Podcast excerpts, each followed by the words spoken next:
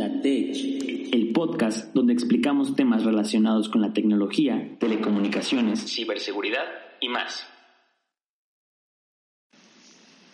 ¿Cómo llegar a ser gerente de TI, director de TI o CIO? Esta es la parte número dos de esta serie de blogs y de podcasts. En esta segunda sección tocaremos otro punto muy importante.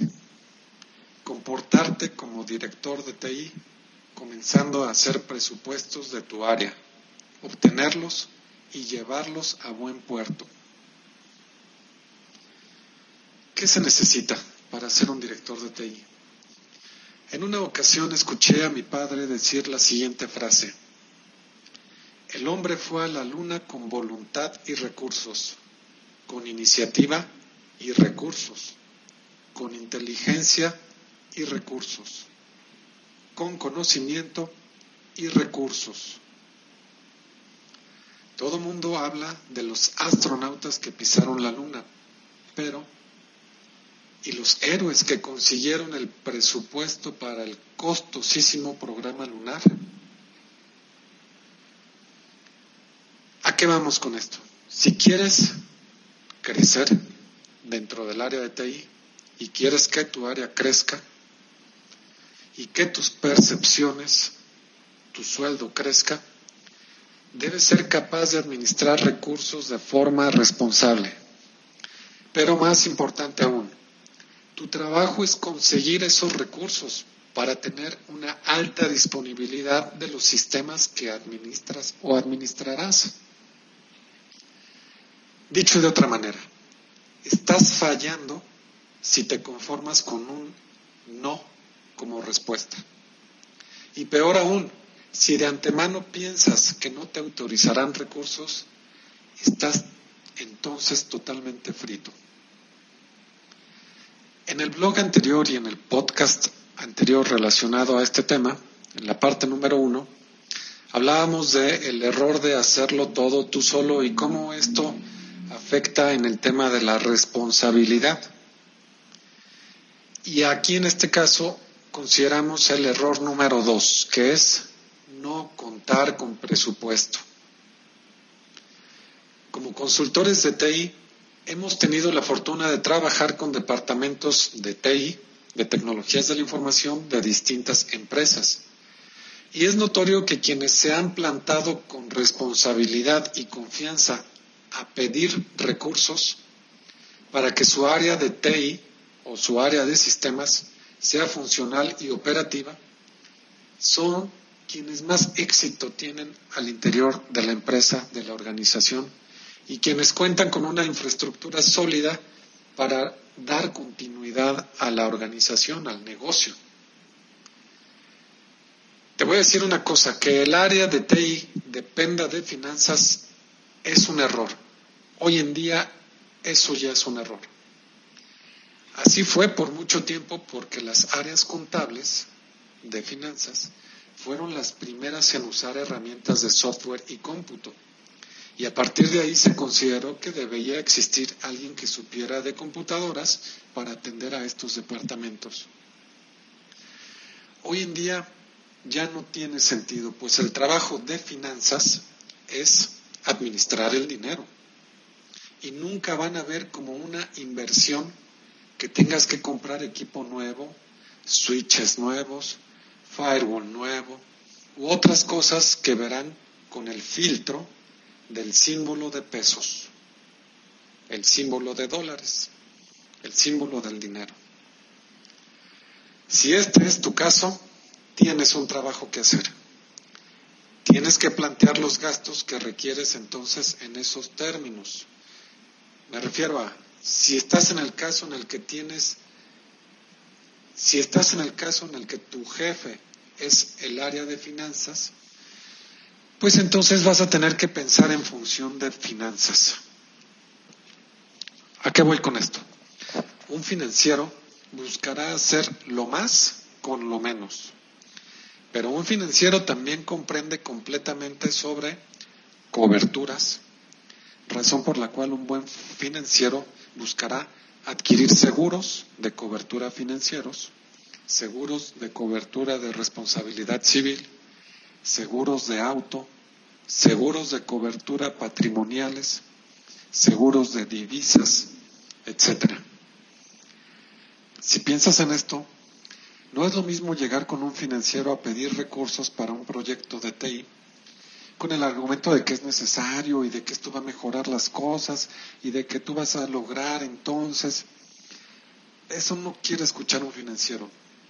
Tienes que llegar entonces con ellos con el argumento de indicar el costo que esto podría tener en términos de productividad, que el equipo falle, que se tengan varios días perdidos de mano de obra ociosa, de personal que no puede trabajar, que en esos días no haya ventas, el impacto que esto podría tener financieramente. ¿Ves para dónde voy? ¿Comprendes el punto? Esto es hablarles del costo-beneficio. Si tú les dices en esos términos, si tu solicitud de presupuesto, de recursos, lo plasmas de forma tal que dejes claro que de no asignarte los recursos saldrá mucho más caro que hacerlo, ya no les dejas escape. Y en ese punto entonces la responsabilidad deja de ser tuya. Tú ya hiciste tu trabajo de pedir los fondos necesarios, lo documentaste y dejas dos escenarios. El primero, que no te asignen los recursos, pero al solicitarlos dejas en claro que se necesitan y ahora tu trabajo será seguir insistiendo en cada oportunidad. Claro, a discreción, con cuidado, pero muy importante. Dejas entonces la responsabilidad a quien no te asignó los dineros. Por lo que entonces si el pronóstico malo se cumple, tú vas a salir reforzado con mayor confianza y credibilidad. Escenario número dos, que te asignen los recursos y ahora sí, la responsabilidad es tuya. Este es el escenario que debes perseguir, el de la responsabilidad.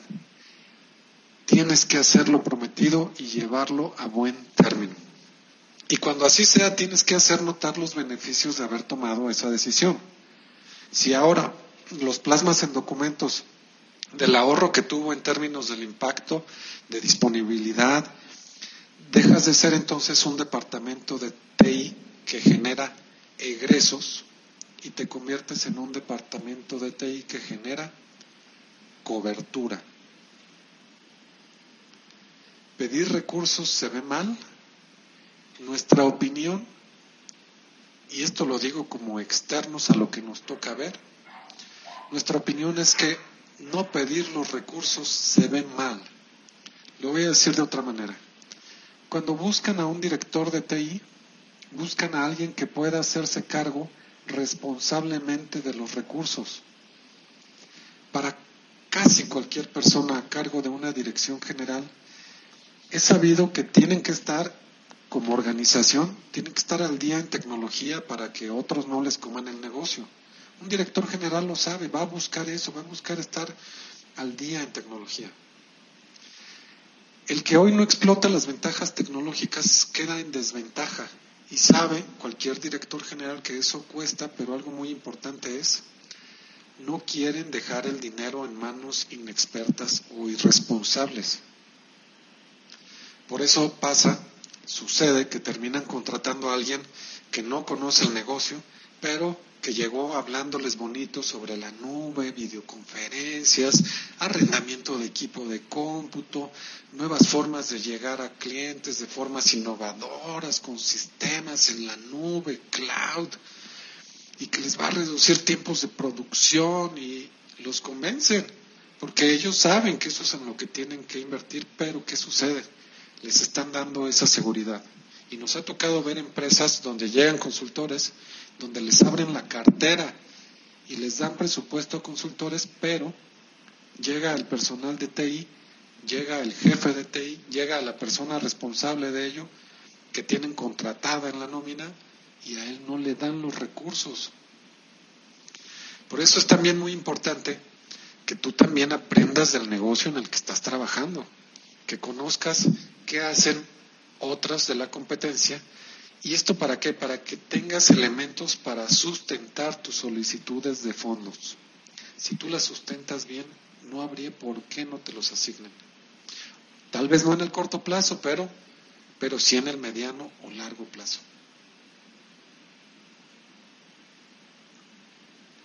¿Qué preguntas te van a hacer? A continuación, algunos ejemplos de preguntas que suponemos podría hacerte un director de finanzas un director general, dependiendo de tu, de tu caso. ¿Por qué quieres renovar los switches si actualmente funciona bien? Ya habíamos hecho esa inversión, ¿para qué otra vez? Tu respuesta debe ir en línea con la cobertura que ofrecerá. Probablemente cambiar tus switches no será notorio por los usuarios y debes dejarlo en claro. Probablemente los vamos a cambiar y no van a notar diferencia. Tal vez no van a notar ni mayor velocidad. Aquí el punto es no actualizarlos. Nos puede dejar de rodillas a toda la empresa. Si nos falla el switch core y los costos, si nos falla el switch core, dejamos sin red a todos y los costos van a ser exorbitantes si lo vemos en función de productividad. Ahora, aprende sobre el tiempo promedio de vida de los equipos electrónicos. Estoy poniendo el ejemplo de switches, pero esto aplica para cualquier otro eh, equipo y cualquier otro requerimiento de inversión. Importante que adquieras pólizas de soporte y de reemplazo de hardware. Si tu proyecto de renovación no fue autorizado, ten un plan A, un plan B, un plan C. Busca opciones de arrendamiento el arrendamiento es deducible casi en su totalidad, al menos así funciona en México y debe de ser similar en otros países. Y esto es algo que le gusta escuchar a los financieros. Otra de las preguntas, ¿por qué querrías contratar una póliza de soporte? ¿Que tú no puedes hacerlo? ¿Que tu equipo, tu equipo que tienes a cargo no puede hacerlo? ¿Por qué quieres contratar a otro? Aquí debes dejar en claro que una parte fundamental de tu trabajo es dar continuidad al negocio. Y para ello la interdependencia es fundamental. Podrías pensar que contratar a una empresa que sabe más que tú puede jugar en tu contra, porque quedarías como que no estás preparado. Por el contrario, puedo decirte que cuando alguien se planta frente a un director de finanzas o un director general y expone que es más importante la continuidad que su propio trabajo, vas a ganar puntos infinitos de confianza. Hoy estás tú aquí, pero si el día de mañana ya no estás, deseas que no dependa todo de ti y que la empresa pueda continuar, que no dependa de una sola persona. Estas palabras son miel para cualquiera que busque la continuidad del negocio. ¿Y quién busca la continuidad? Pues el director general y el director de finanzas. Otra pregunta, ¿se puede conseguir más barato? Es una pregunta lógica y clara, pues van a querer mejor costo-beneficio. Aquí tu respuesta debe de ser no si esto va en contra de la continuidad. Sacrificar precio por calidad solo te dejará mal parado. Un ejemplo. En una ocasión nos contactó una empresa que nos pedía una póliza de soporte a su telefonía a un precio que ellos previamente ya habían fijado, muy inferior a lo deseable para una empresa de, este tamaño. ¿no? O sea, la empresa tenía ingresos, tenía dinero, pero la gente de sistemas nos dijo, no, es que está muy cara la póliza, este, yo voy a fijarla en este precio, es lo que podemos, si ustedes quieren, y si no, buscamos quien lo haga. Pues la respuesta de nuestra parte para ellos fue, ok, si tú estás fijando ese precio, entonces estás considerando un valor de un peso, en el caso de pesos mexicanos, de un peso la hora de productividad perdida si la telefonía llega a fallar.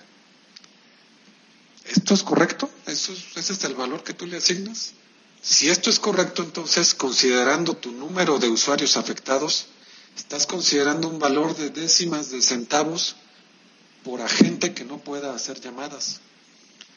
Así que nosotros como proveedores vamos a, pedirte un contrato en el que solo asumiremos una penalización de un peso por hora que no haya de servicio.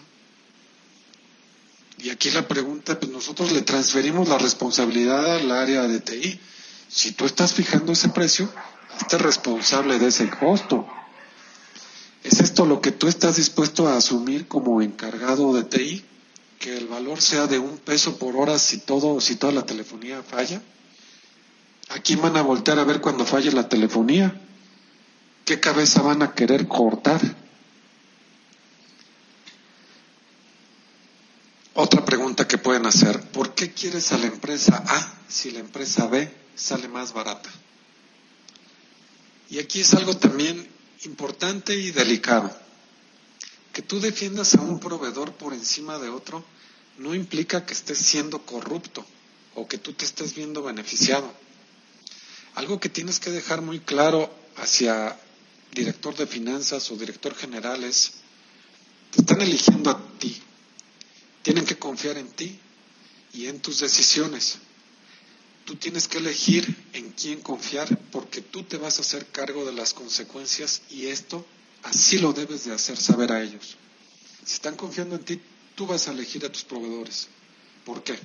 Los proveedores son tus aliados. Elige al que te dé confianza aunque el costo sea superior. ¿Por qué? Vas a ser tú quien lidie con ellos.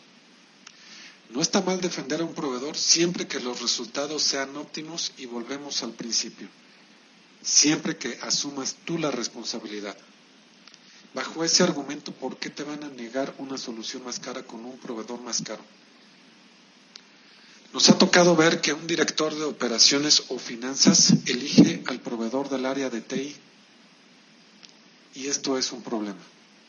Porque, por ejemplo, vimos el caso de un director de operaciones diciendo, no, es que yo no confío en tu proveedor de TI, yo tengo a uno con el que trabajé antes y resolvió todos los problemas y, yo quiero que ese sea, porque esta es mi planta y yo quiero que ese sea. ¿Qué sucede? Que entonces si las cosas fallan, ¿de quién va a ser la responsabilidad? ¿Del director de operaciones? No. Si las cosas salen bien, él se va a levantar, como decimos en México, se va a levantar el cuello y va a presumir que tomó una buena decisión. Pero si las cosas salen mal, convenientemente la culpa va a ser del encargado de TI, del gerente de TI o del director de TI. Entonces, ¿qué se hace en estos casos cuando hay personas empoderadas dentro de la organización que quieren tomar decisiones por ti.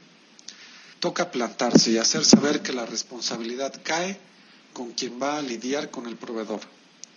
Si tú eres el área que se va a ser responsable del proveedor, lo eliges tú, porque te contrataron para ello.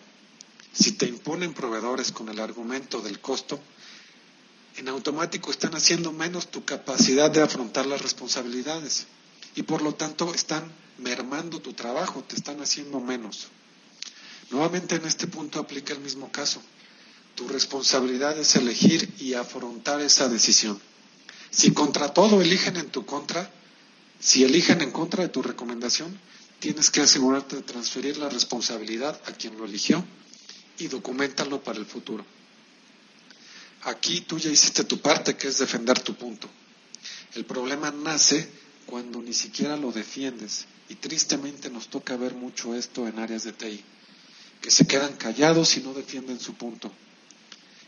Estás haciendo un automático menos ante la organización. En conclusión, necesitas un MBA en administración para hacer un archivo de Excel que sustente tu presupuesto. Posiblemente un MBA sea de gran utilidad es decir, una maestría en administración. Y obviamente capacitarte en cualquier área siempre va a ser excelente para ti y para tu crecimiento profesional. Te da confianza en ti mismo y te da perspectiva de negocio. Pero al final se trata de eso, de sustentar y justificar los dineros que vas a administrar. Tienes que pensar en términos de quién autoriza los recursos. Por ejemplo, ¿para qué me sirve un seguro de vida si me voy a morir y no lo voy a disfrutar? Sirve para dar continuidad, continuidad a tu familia tal vez. ¿Para qué me sirve un seguro de auto si nunca lo he usado? Porque cuando necesites usarlo, no contar con él será extremadamente caro. Esto es lo que le interesa a un financiero. Ahora, es parte del trabajo de un gerente de TI, director de TI o CIO, asegurar los fondos y asegurar que estos sean bien usados para los peores escenarios porque la responsabilidad mayor es asegurar la continuidad de las operaciones, que hoy en día son en su mayoría dependientes de la tecnología. Todo aquello que garantice la operación, llámese seguridad informática, telecomunicaciones, software, licenciamiento, página web, tienda en línea, todo esto debe de garantizarse y la solicitud de fondos o recursos debe ir encaminado a lograrlo. Tu misión como director de TI es entonces insistir, insistir, insistir. Ya no estamos en los años 80 y 90 para que el área de TI reporte a finanzas. Hoy en día el área de TI requiere reportar directamente a Dirección General y ser considerada una área crítica para la operación. Si no es así tu caso, insiste para que así sea. Se vale hablar y decir, sabes que yo no debo reportar a finanzas. Un área de TI debe reportar a Dirección General. Si no te dan recursos, insiste, insiste en que te los den. Pide lo más esperando lo menos y pronto serás capaz de dirigir un área exitosamente. Y desafortunadamente hemos visto a muchos gerentes de TI, incluso directores de TI, que temen acercarse a la dirección general o a la dirección de finanzas y exponer sus puntos. Y que se quedan callados cuando el director de finanzas o el, o el director de operaciones habla sobre, toma decisiones sobre ellos por temor a lo mejor de que pues, si ya ellos lo decidieron y ellos están en un mayor rango que yo, pues yo me quedo callado. Eso es un gran error. Y si ellos toman la decisión es porque te están viendo que tú no la estás tomando. Entonces, ¿qué es lo que busca un director general? Busca olvidarse de problemas, busca ceder los problemas a alguien más, a alguien con responsabilidad. Ese es el concepto general detrás de todo esto. Que tú tienes que mostrarte seguro y cuando no estés de acuerdo en algo, decirlo y, expresarlo. No estoy de acuerdo en esto porque va en contra de la continuidad de negocio. No estoy de acuerdo en esto porque... Y bajo esos términos va a ser muy difícil que alguien se niegue a darte recursos o se niegue a cambiar de opinión, porque tú eres el experto. Un punto más para el siguiente blog, que sería nuestra parte 3. Si no te están asignando recursos, lo más probable es que estés fallando en vender tu área como una área crítica para la organización. Y sí, desafortunadamente dije vender. Tienes que ser vendedor. Pero esto lo dejaremos para la tercera y última parte de esta serie de, de blogs y podcasts que son para cómo llegar a ser gerente o director de TI. Espero que haya sido de tu agrado y que esta información te sea de utilidad. Muchas gracias por escucharnos. Itatech. Recuerda seguirnos en redes y consultar nuestros blogs, donde podrás mantenerte actualizado.